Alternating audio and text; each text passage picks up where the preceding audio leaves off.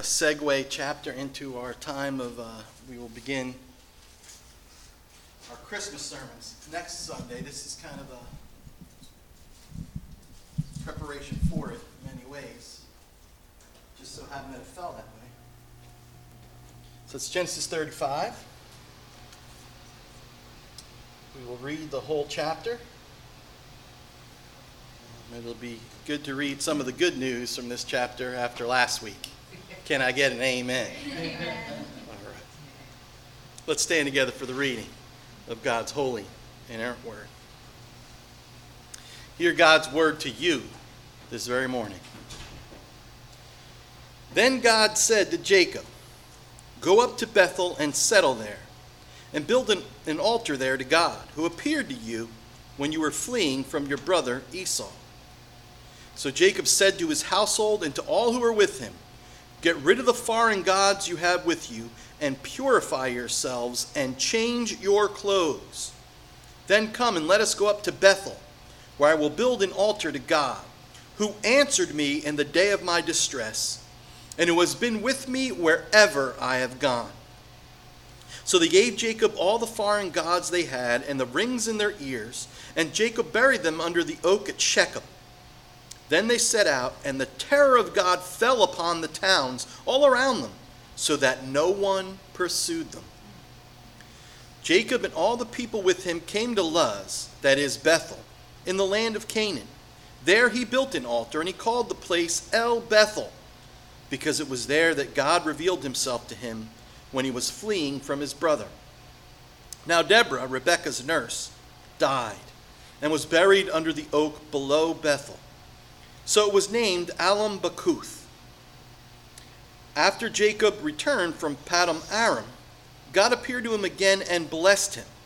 God said to him, Your name is Jacob, but you will no longer be called Jacob. Your name will be Israel. So he named him Israel. And God said to him, I am God Almighty. Be fruitful and increase in number. A nation and a community of nations will come from you and kings will come from your body. The land I gave to Abraham and Isaac I also give to you. And I will give this land to your descendants after you. Then God went up from him at the place where he had talked with him. Jacob set up a stone pillar at the place where God had talked with him, and he poured out a drink offering on it. He also poured oil on it. Jacob called the place where God had talked with him Bethel. Then they moved on from Bethel. While they were still some distance from Ephrath, Rachel began to give birth and had great difficulty. And as she was having great difficulty in childbirth, birth, the midwife said to her, Don't be afraid, for you have another son. As she breathed her last, for she was dying, she named her son Ben Oni, but his father named him Benjamin. So Rachel died and was buried on the way to Ephrath that is Bethlehem. Over her tomb, Jacob set up a pillar, and to this day, that pillar marks Rachel's tomb. Israel moved on again and pitched his tent beyond Migdal Eder. While Israel was living in that region, Reuben went in and slept with his father's concubine, Bilhah, and Israel heard of it. Jacob had twelve sons, the sons of Leah, Reuben, the firstborn of Jacob. Simeon, Levi, Judah, Issachar, and Zebulun. The sons of Rachel, Joseph and Benjamin. The sons of Rachel's maidservant Bilhah, Dan and Naphtali. The sons of Leah's maidservant Zilpah, Gad and Asher. These were the sons of Jacob who were born to him in Paddan Aram. Jacob came home to his father Isaac in Mamre, near Kiriath Arba, that is, Hebron where Abraham and Isaac had stayed. Isaac lived a 180 years. Then he breathed his last and died, and was gathered to his people, old and full of years. And his sons Esau and Jacob buried him. Thus ends the reading of God's holy, authoritative word. May he bless it to our hearts and lives this morning. You may be seated.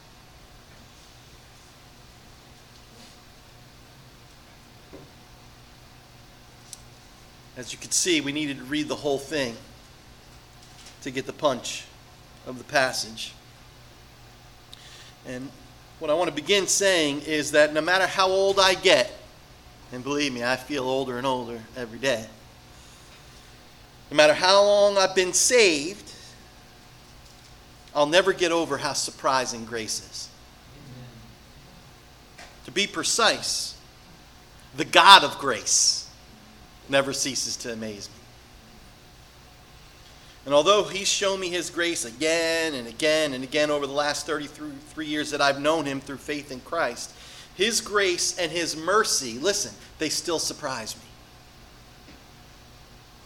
And the truth is, we should never get over that wonder that God would have mercy on a sinner like me on a regular basis and not hold my sins against me. Well, that's what we see here in, in Genesis 35. The more I meditated on it, the more I studied it, the more it just slapped me in the face. Here we have a child of God, and not just an ordinary child of God. We have one of the three patriarchs of the Christian religion. You know, God is known as what? The God of Abraham, Isaac, and Jacob. And here we have the third patriarch being completely bowled over by the mercy and the grace of his God, who calls himself in this passage God Almighty. That's the God. We began to see last time, and I really don't want to go over that too much more.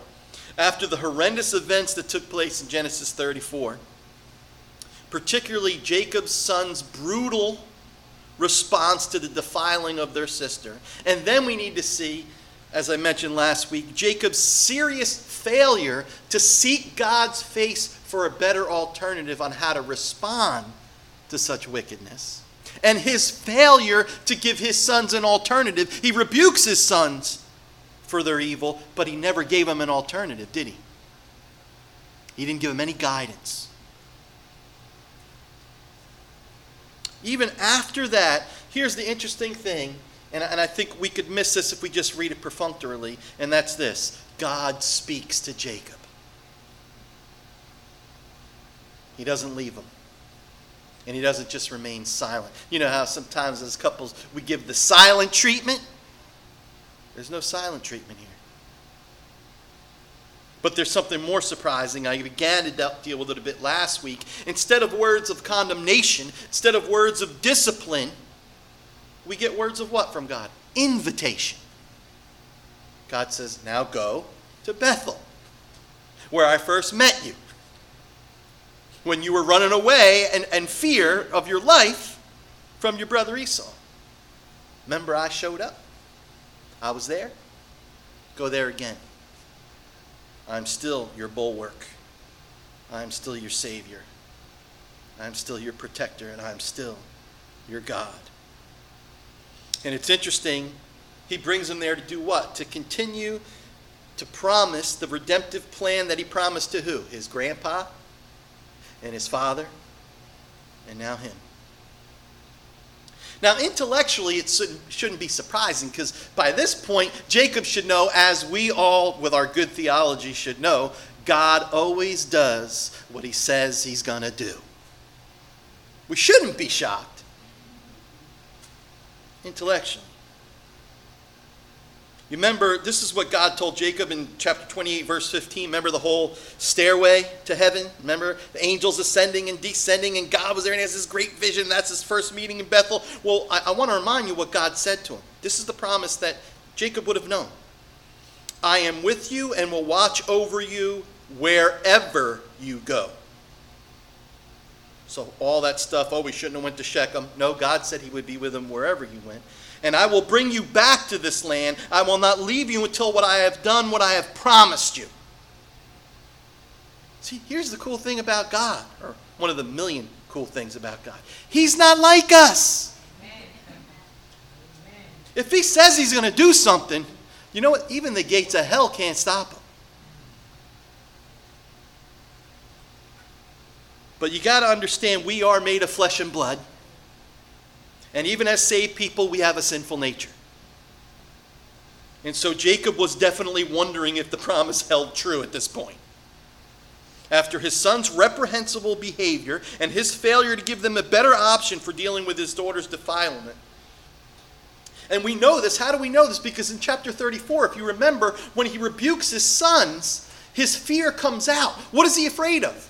He says all the surrounding towns are going to find out about this thing you did, and they're going to overpower us. They're more numerous than us, and they're going to kill us.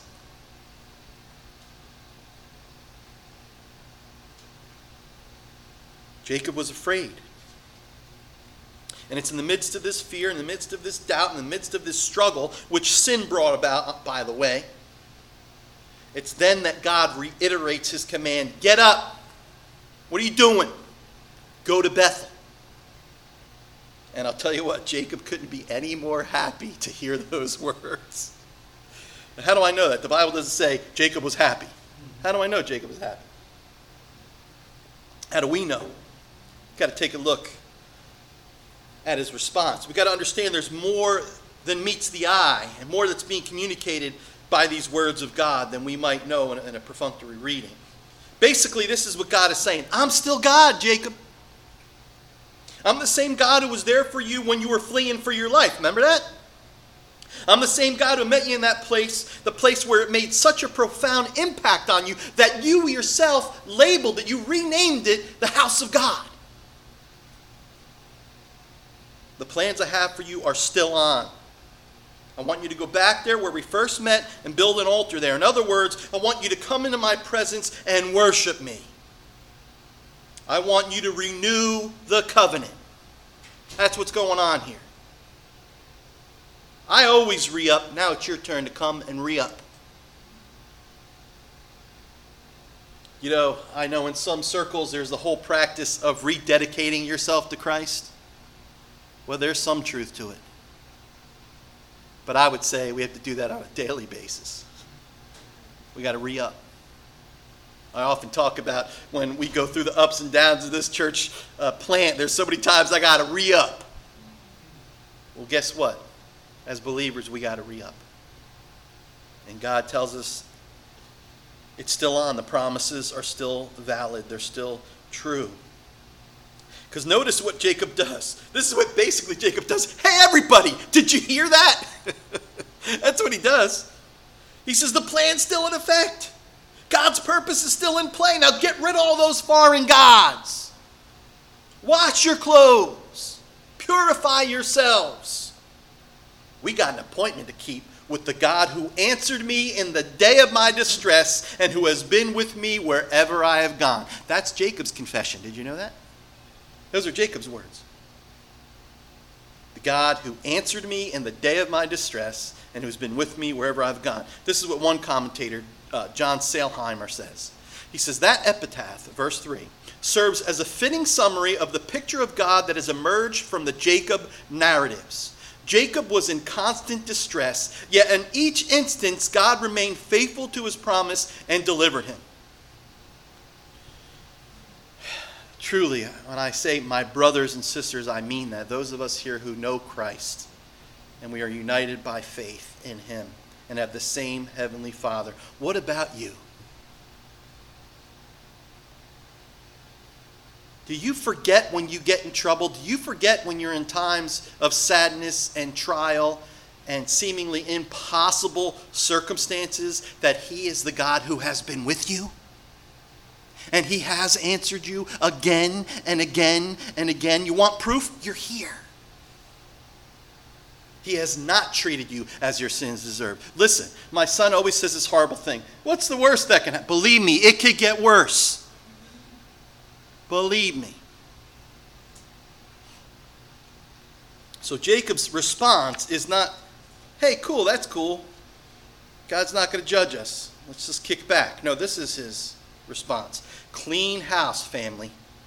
Because God has not treated us as our sins deserve, but instead continues to call us into His presence to worship Him and to call upon His name. That means the promises are still good. And you know what's interesting? When it talks about the household gods, you remember who brought some of those into the camp? Some of you have been with us in Genesis. It was Rachel. Remember she hid him? So apparently Jacob knew about it at this point, and he says, let's bury them where they belong in a pit under the tree. And, let's, and you know what else is interesting? It says their earrings. Where do you think they got those from? Well, you remember they pillaged Shechem? Jacob knew. And he said, Yeah, see all that fine jewelry, that junk you have that was dedicated to false gods? I want it out of here. Because God doesn't want that stuff. You're going to serve the living God, you got to leave the false gods behind. And it's interesting, this is a call to the church. In the book of Acts, we don't have time to turn to it now. In the book of Acts, it says the people gathered together and they took all their witchcraft material and they burned it. Guess who those people were? The church, not the world. Cleaning needs to begin in the house of faith first. We could pray all we want for the world.